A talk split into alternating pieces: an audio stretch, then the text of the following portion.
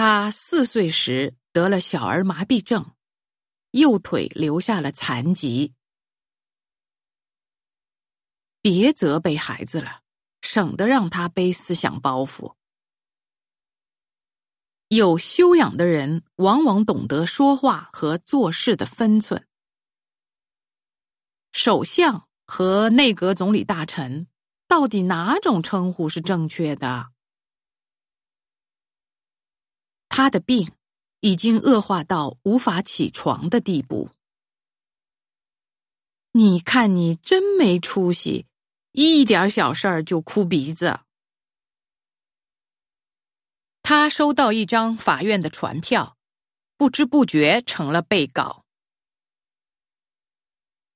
您的鼓励是我坚持下去的动力。祖母非常慈祥，我很怀念他。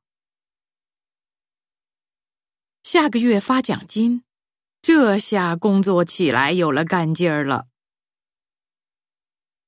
一听说员工旅行是去意大利，大伙儿的情绪可高涨了。最近忙得连喘气的时间都没有。他从企业家变成了一个著名的慈善家，在过去四十公里就进入广阔的大沙漠了。